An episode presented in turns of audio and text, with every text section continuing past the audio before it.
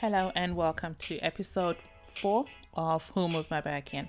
I am your host, Clyde Tammy, and I go by That Girl Tammy on Instagram and Twitter. You can also use the hashtag Who Moved My Birkin to join into conversation. This week, I was joined by Rachel, co-founder of Afrocenchix. Afrocenchix is a female black-owned business which specializes in natural hair care. Afrocenchix was formed by Rachel and her friend Joycelyn while they were in uni. They realized that there was a shortage of natural hair care products on the market and they started making their own. In 2017, they were the first black hair company to be in Whole Foods. In 2017, they managed to secure a 500,000 pound investment. In this episode, Rachel and I will discuss how they started Afrocenchix, what made them decide to get the investment, and what's next for Afrocenchix. I hope you enjoy the episode as much as I enjoyed talking to Rachel. Welcome, Rachel, to Who Moved My Birkin podcast.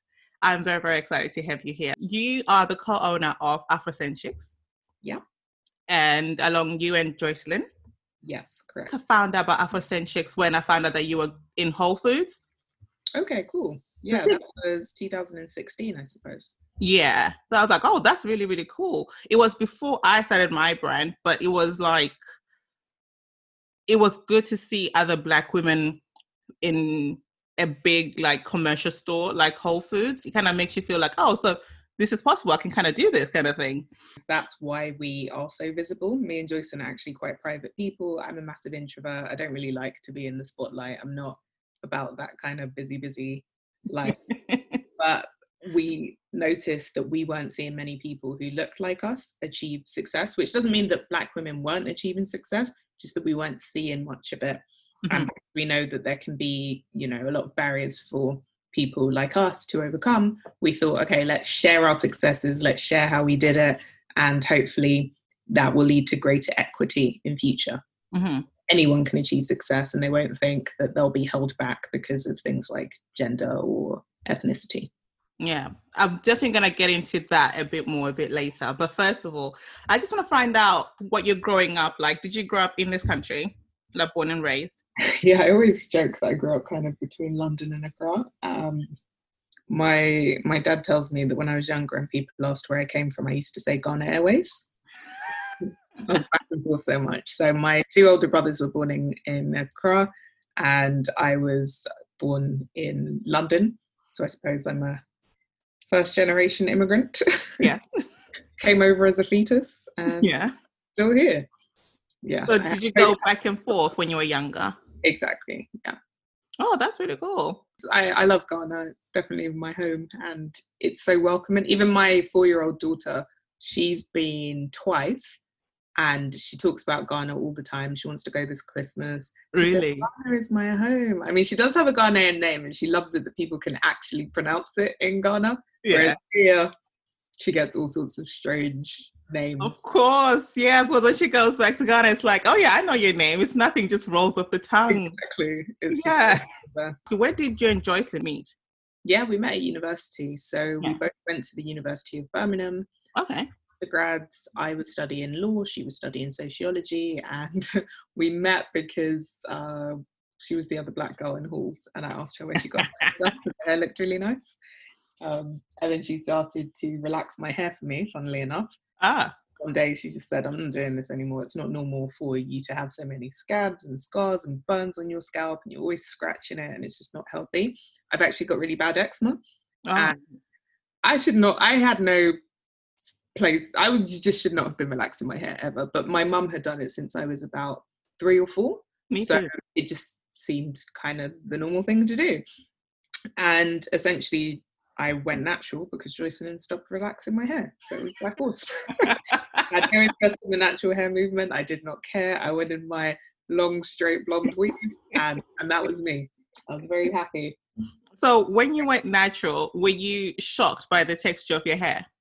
Because I was very shocked. I was like you. I've been my mom had been relaxing my hair since I could remember, and I actually didn't know what my natural hair felt like. Then when I Yeah. chopped it off, it was like, oh, this Yeah. is what I'm working with. exactly. So I'd only seen my hair kind of between weaves when I'd left it in for months. Yeah. I'd taken it out and the ends had broken off and there was just this this mess. And I used to put a tire bandana, then put on a hood, then put on a flat cap, and then like run to the hair salon at like 9 a.m. on a Saturday before I woke up, just so that I wouldn't bump into any boys from my school who were yeah, you know. Um, yeah, there was there was this strange layer of shame around my afro hair that grew out of my head, and I had like this one picture of when my hair grew out, and I was kind of feeling myself, and I took a little MySpace selfie. And at university, I showed that to Joycelyn, or I think she just saw it. She was a bit, Joycelyn's a bit nosy, so she was just going through my stuff. She saw this picture, and she said, Rachel, your your natural hair's nice. Why don't you wear it out? And I just said, I don't know how. And she kind of helped me out. So Yeah. that was good. And now, I mean, we just want people to have freedom. So we don't think it's by force that you have to wear your hair naturally. But we think the idea that natural hair only suits some people doesn't make sense. You Mhm. wouldn't say, oh yeah, your natural skin color only suits some people. Some people need to bleach. Some people need to tan. It doesn't make any sense, right? Yeah. Yeah. natural hair texture is going to suit you. Not every hairstyle will suit you, not every length will suit you, but your texture will suit you. And this idea that natural hair is just for some people who have a certain texture of hair, that's what we're against at Afrocenchix. We think Mhm. everyone should have the freedom to be able to wear their hair as it grows out of their head, to know how to look after it, to know that it is attractive, it's professional, it's manageable. And then if they then choose to straighten it or to relax it, we wouldn't advise that, but it should be a free choice and not something that you feel like you have to do to fit in or you Yeah. have to because you're not good enough. So that's where we are with Afrocenchix. We're all about promoting health and well-being. I am. I, I think I'm all for that because when I cut my hair, Mm, I wore a wig to work. so for like from- weeks. Yeah, everyone, everyone at work knew I was like bold underneath. yeah, but I just felt so self conscious to walk out in my natural state. And growing up, this whole good hair thing that we we get told. Yeah. If we're gonna look at that, my hair technically is not good hair because I I me neither. don't see hair. And growing up, you know, people would say things about my natural hair, so I definitely had a complex about that. Yeah. But I feel like what you guys are trying to do, and also with the help of like YouTube and the movement, actually really helped me have more confidence. Like I walk out the house like this, and my hair right now is in African strand twist, right? I'm just like this is in Africa. This is how we walk up. This is how we do it. So why should it be any different now that we're in the diaspora? Do you know what I mean? Mm-hmm. I So when did you start making the products yourself? Yeah, so we started in 2008, 2009, and it was never meant to be a business. We were trying to solve a problem for ourselves. And then we just decided, okay, let's put some money together, let's do some research together, let's come up with a prototype that really solves our problems, and then we can share that with other people. So we were just trying to fix the problems of dryness, of breakage, of you know, lack of blood circulation to the hair Mhm. follicles. Um, for ourselves. We also had a skin oil to use like right after you shower, and that was supposed to fix the problem of you know dry skin for people like me who suffer from eczema and other such conditions.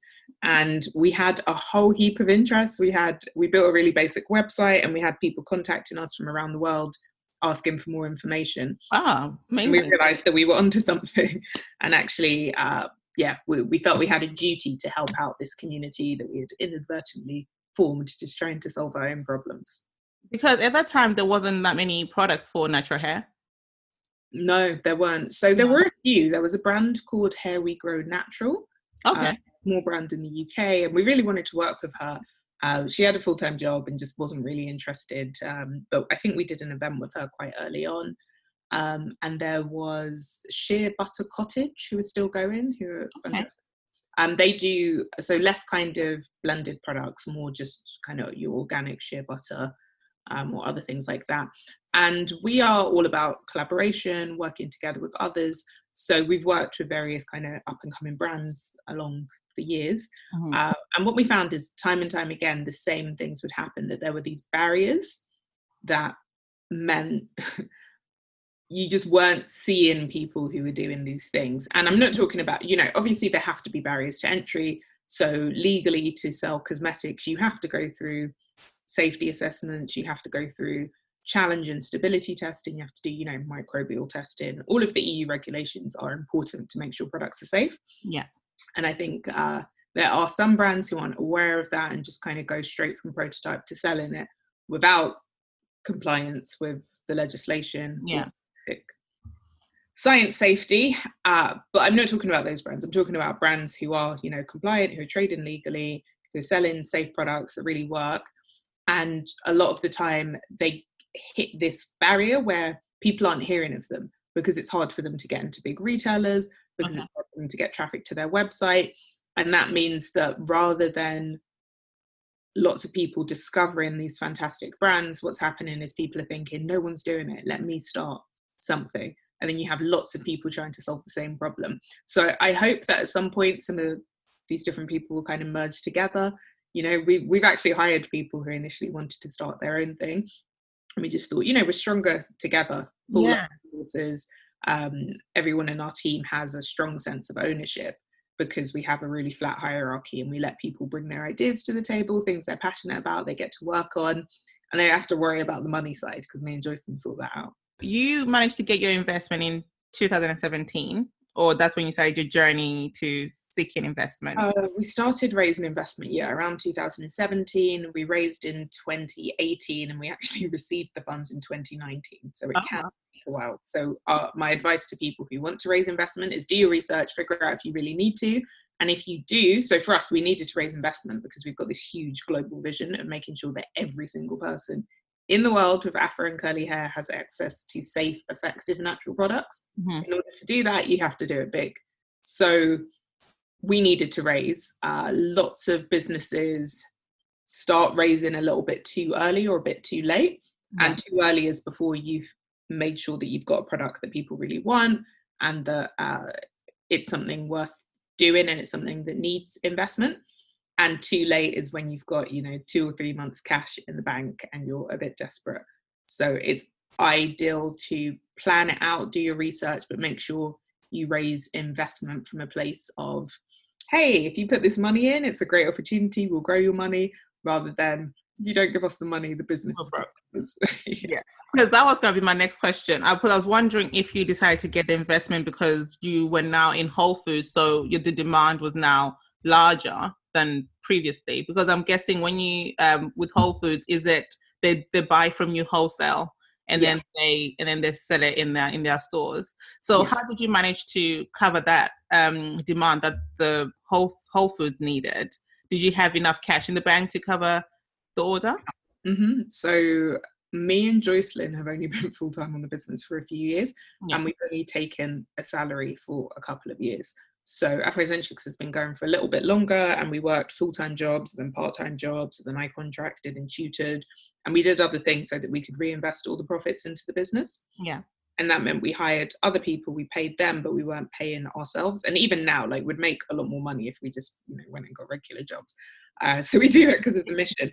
But with Whole Food, yeah, we didn't have any issues with finances. We were able to cover the costs of the manufacturing ourselves. We actually made the products ourselves with our own hands. Even my husband helped out. Wow. just, yeah, we just made them. We had some interns who were great, who supported us in doing the slightly larger orders. Yeah.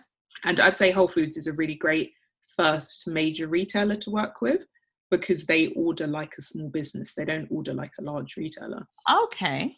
Mm-hmm. So what I mean by that is a small business will order maybe every month, and they'll order, you know, maximum a few hundred bottles. It's still relatively small amounts. Whereas mm. a large retailer will come in and instantly want, uh, I don't know, uh, thousands of yeah. bottles, and that's on pallets, you know, foam wrapped. That they have very specific ways that they want things done. Yeah. Where small businesses are a bit more flexible, and Whole Foods is somewhere in the middle. So even though you have to deal with their big head office in America where they have hundreds of stores, in the UK, each store manager orders products as and when they need it, rather than it going oh, to the in place. So that means it's it is really quite easy to manage as long as you're on top of your operations and logistics, which we were because yeah. we'd been working, we'd been in stores like G Baldwin's and the grocery and other small retailers for a while. So oh right, I didn't know. It's a good way to grow. Yeah. Oh, right. Okay. That's very insightful, actually. Cool. So, how did you decide this is now the time for us to look for an investment. Well, it's kind of that. So we'd researched it and we thought, mm, do we really want to sell equity? Because that's what you're doing. You're not just raising investment. Literally, yeah. equity. And we're very fussy about who we'd want to work with.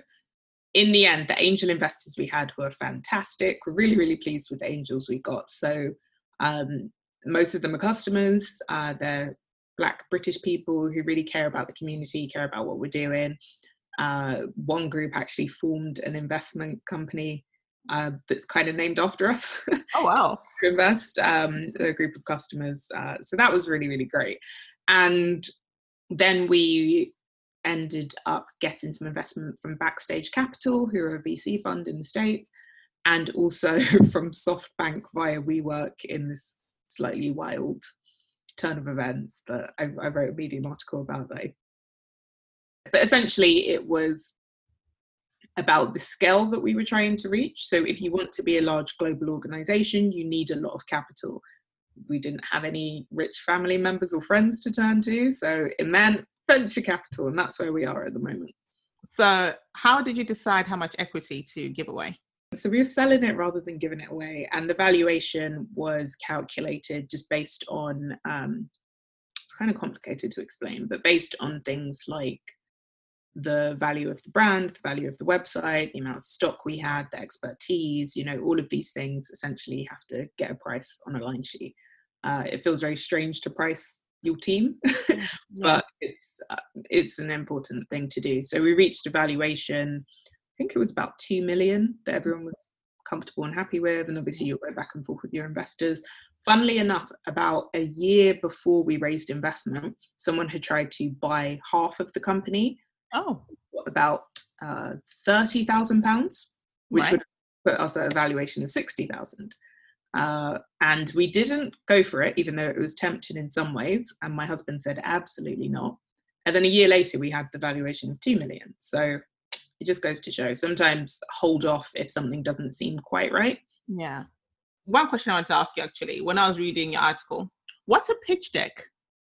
Okay, so a pitch deck is essentially almost like a, a set of slides. So Right. something like a PowerPoint presentation, but usually presented as a PDF that summarizes and describes your business in a similar way to a business plan, but far more abbreviated. So it will cover, uh, you know, the problem you're trying to solve, your solution, what your product is, who your team is, your market, the competition. Uh, it can cover other things as well, but those are the core things that a pitch deck usually includes. Yeah. And it's just a way for investors to understand your business within a few minutes so that they can decide whether or not this is something that they want to partner with you on. Yeah. And you you two worked very, very hard to get that investment. I was like, wow, heads off to you. Because you were saying that you were here, there, and everywhere trying to get it as much to the point where Great I'd feeling. like to give birth. And another point you were breastfeeding. Yeah, yeah. I, I ended up I was breastfeeding on stage whilst pitching the company, which was interesting. but again, I just thought, you know, mothers run businesses too, and it's not very visible. So it's good for people to see that your life does not end if you have a baby. And this is the reality of the situation. You're gonna run a business and also be a mother at the same time. Just a quick one. Did you know that BQ London is currently offering 15% off all products if you use the code TAKE15? BQ London is the company I started in 2018 specializing in natural skincare. If you would like to buy some Christmas presents for a loved one or even for yourself, we have a range of products from face oils, massage oils, body butters, and not to mention our best selling good skin reusable cleansing puff. Remember to use the code TAKE15 when you're checking out to get 15% off. So after you received your investment, Mhm. was that scary by the way? Like when you finally got it? I prayed a lot and I felt very confident that it was an answered prayer. So Yeah. So you're good, you were happy. And then how did life at Afrocenchix change Mhm. after you received that investment? Because obviously you, before it was just you and Joyce and running things and make, calling all the shots and deciding what was going to be done. Yeah. So once you received that investment, you had your investors on board. How did things change? Yeah, so that stayed the same. Oh, really? That's good. we were able to hire a team um, and we're able to you know delegate decision making to them. It's actually exhausting to call all the shots and make all the decisions. And i really don't understand control freaks because it's exhausting. I get real decisional fatigue. My husband will ask me what i want to eat at the weekend and i'm like please i don't i can't make it you. What do you want to eat? You tell me. And we just saw I, I think the major changes were we were able to rebrand so I don't know if you remember, Afrocenchix used to have this white packaging that was not very attractive. I sort of designed with a friend um, in 2012. Yeah, needed a revamp, and we so we rebranded. We changed our logo, we changed our design, which was all great. Uh, we hired a team. We were able to invest in some more manufacturing equipment so that we mm-hmm. could make more batches, make them faster. We updated our website. Those were kind of the major things. And then we were also able to do a little bit more marketing, which is always helpful too. Yeah. In terms of production, your scale now must be crazy. bigger machines. And we've just done our first large manufacturing run with a with a contract manufacturer. Yeah. Um, so the first time we've ever done that, and they've made 10,000 units of each of the products which is exciting. Um, yeah, it's a big step for us. So, is it um, your premises? So, do you have like a factory setting where you make the product? Yeah, so we've got kind of a small. Um, I mean, our office basically looks like a factory if you come in because we have so much machinery. So we've actually uh, current, recently done some work to split it off to separate out those spaces a little bit, mm-hmm. and then we've worked with a really fantastic contract manufacturer who specialize in natural products and we worked closely with them for a few years to make sure they got our formulations right so that they would be the same um, and that they were able to scale them up to larger batches because we do small batch high frequency production mm-hmm. Afrocenchix premises so this allows us to just up our capacity a bit more and yeah expand across the country which mm. is the plan so right now where do you sell the products obviously you sell them online yeah, mainly online. About 90% of our sales are through our website. Uh, we get a lot of traffic, and that's that's our main focus. Uh, we're also in Whole Foods, as you mentioned. We're in the Clean and Conscious Beauty Concept store in the Bullring for Holland and Barrett. Okay. We're negotiating with them, rolling out into more stores as well and we're we're talking to a few major retailers who have approached us recently but the best place to buy us really is our website because we can make sure everyone is taken care of which is our main focus to make sure that black women get excellent customer service. Yeah. It's been lacking. I agree. In terms of retailers how do you how did you manage to get into whole foods? Was it just like a kind of cold email or cold phone call to their buyer and say this is us and this is what we do. We want to be in your store yeah, pretty much. Uh, then we found out their address and we dropped off a package with you know some different products for them to try out and they were actually really excited because they'd been searching for a product for afro hair for five years and they just hadn't found anything of the right quality that had only the ingredients that they are allowed to sell because they have a long list yeah. of patented ingredients so yes they were super excited people said that they don't really negotiate. We spoke to a few food businesses who were in Whole Foods, and they said, you know, these are the margins they're going to give you. They don't negotiate, and we presented significantly different margins, and they agreed. But they didn't. They didn't even want to negotiate. They wanted the product so much that they just said yes to everything. Oh, that's so amazing! It was a wonderful first uh, major retailer to work with. And the other retailers, you said some retailers have approached you now in terms of getting into their stores. Is it more or less the same concept in terms of? I know they do say a lot that the margins in in the bigger retailers, um, if we're going to talk things like Boots or Superdrug, that the margins for those stores, more chance you're going to make a loss than you are actually going to make a profit. Exactly. Would you recommend for a small business to go into such a large retail retailer? Uh, not early on, not until you've built your brand. It depends on your cash flow, really, because as you said, the margins are not wonderful. uh, you get squeezed quite a lot, and that often means that brands end up compromising on quality. So mm-hmm. I would say just make sure you're watching your cash flow if you choose to go into a large retailer and ask yourself why. I think any business proposition needs to be win win. So if you're working with the retailer and they're getting a large margin, why? What is it that they're actually offering you? And I think it's super important to ask that question. Yeah. Before your investment, what kind of marketing did you do to get your brand out there? Um, especially, I think though it, we were kind of going from, I think maybe from like 2012, we kind of had a rise of the natural hair products, mm-hmm. um, smaller ones and bigger ones. I mean, like people like Dark and Lovely, then they were launching their natural hairline and stuff. How did you manage to market your brand to make sure you stood out from the other companies? Yeah, sure. So we worked with brand ambassadors. So we trained people up on hair science, on how to use our products, how to advise people. And we got them in the stores where we had shelf presence. So we had quite a few independent stores. Even before Whole Foods, we were in, I think, about 12 different stores. Okay. So we had brand ambassadors physically there. We would also run events.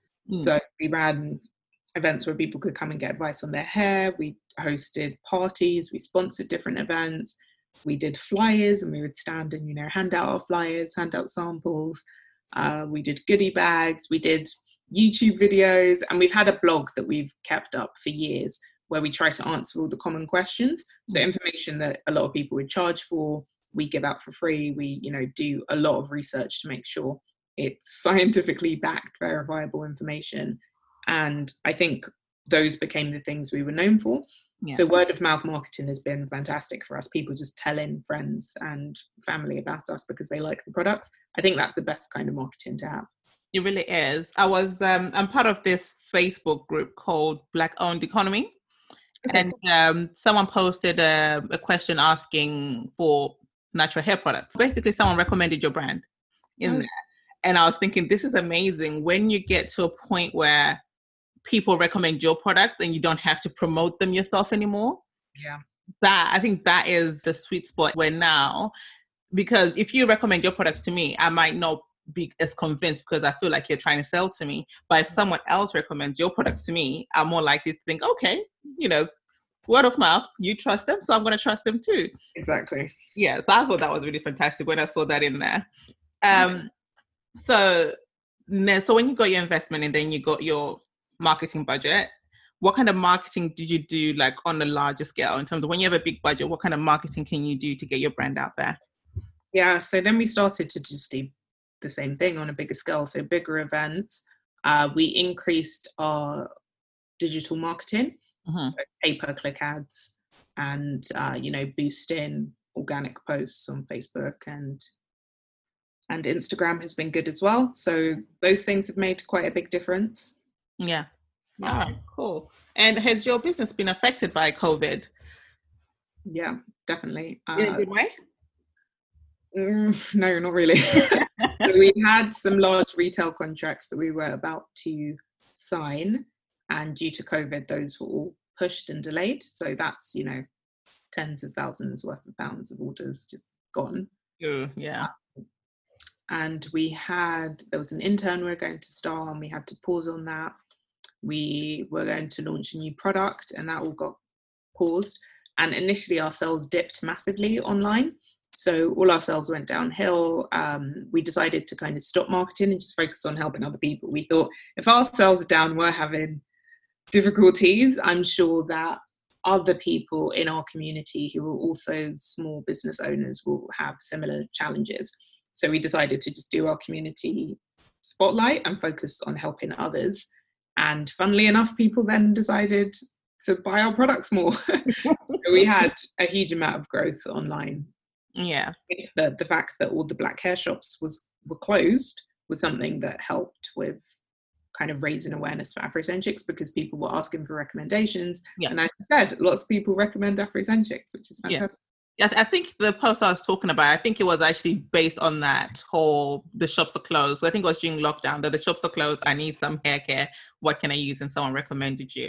Mm-hmm. Um, so what's next? So we're just gonna round up now. What's next for Afrocenchix? I know you said you had a new product that was gonna come out, but it didn't come out.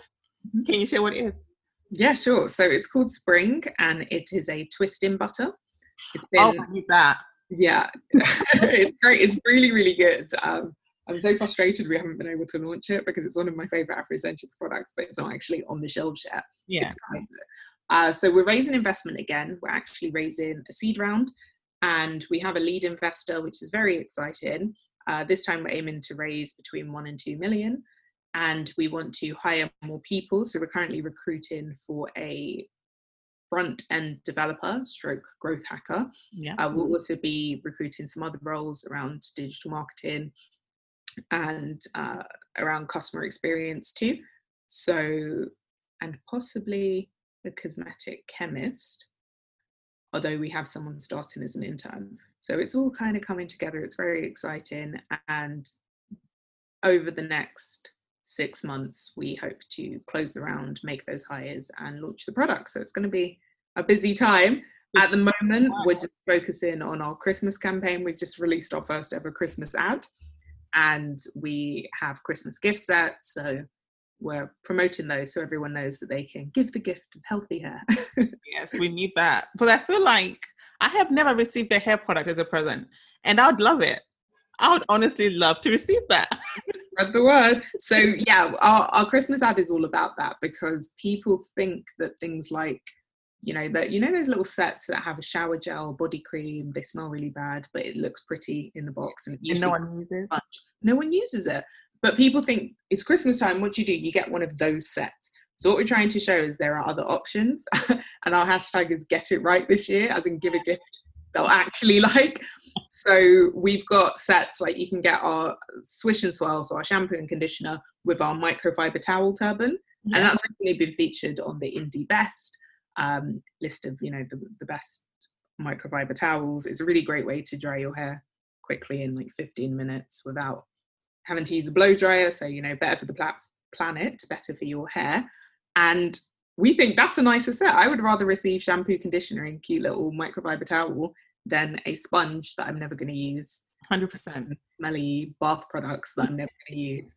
so, so, do spread the word that we have our gift sets and we'll keep our gift shop running for a while so that, you know, people can get them for Valentine's Day and for Mother's Day as well. Of course. All right. So I have two questions. Sure. So first one is, what does success look like to you? what does success look like? Uh, so for me individually, success is about reaching my potential whilst keeping keeping my life in line with my ethics. Mm-hmm.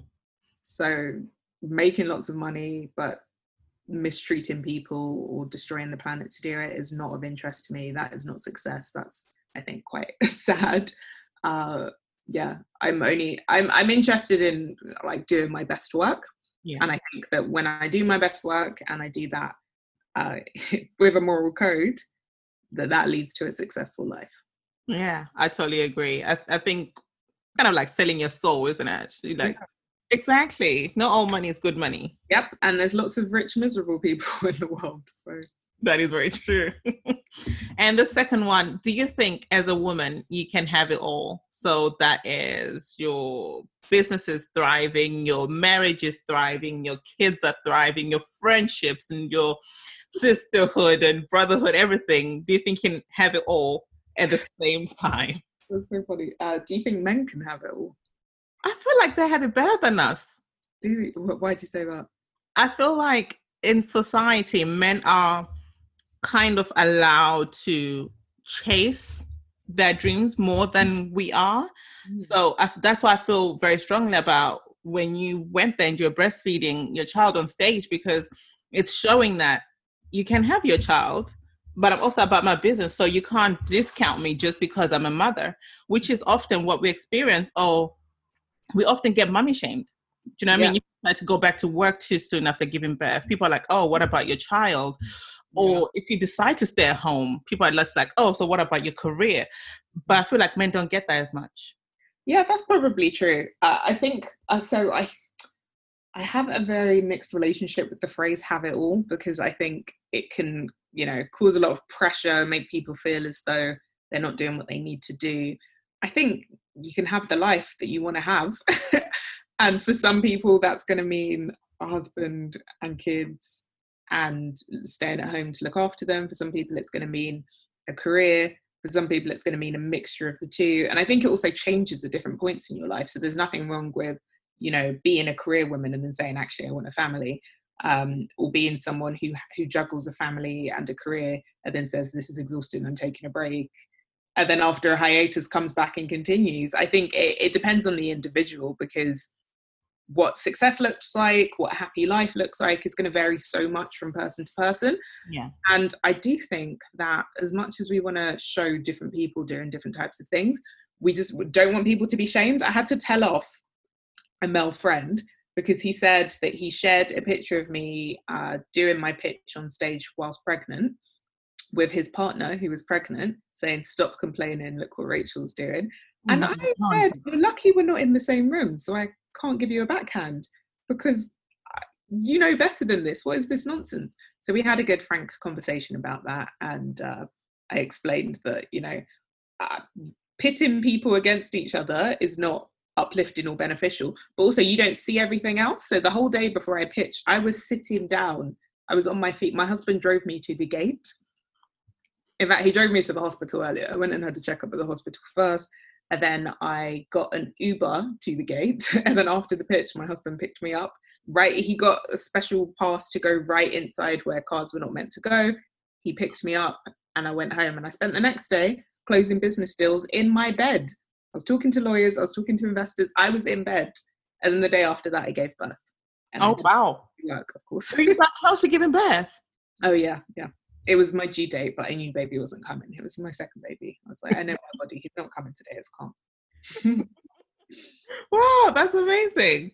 All right. So where can people find you? Uh, afrocenchix.com. So A F R O C E N C H I X. And we're on every platform. We're even on TikTok now Facebook, Instagram, Twitter, YouTube as at Afrocenchix. We're also on Pinterest. So come hang out with us online. Yeah, I definitely recommend Afrocenchix as well. So everyone needs to go and get some, especially for Christmas. Give us some presents that we actually want this year. I agree wholeheartedly. Thank you so much. Thank you so much, Rachel. I really, really, really appreciate this. I'm sure everyone's gonna love it as much as I have enjoyed speaking with you. Thanks. That was episode four of Who Moved My Back In. I was joined by Rachel, the co-founder of Afrocenchix, a natural hair care company. Remember, the website is afrocenchix.com. If you'd like to join in the conversation, use the hashtag Who Moved My Back In. If you'd like to be a guest on our podcast, please send an email to who moved my back in at gmail.com. In the subject line, put guest and your name, and in the body of the email, please put in your name, the company, the website, and the social handles. Looking forward to talking to you soon. Bye.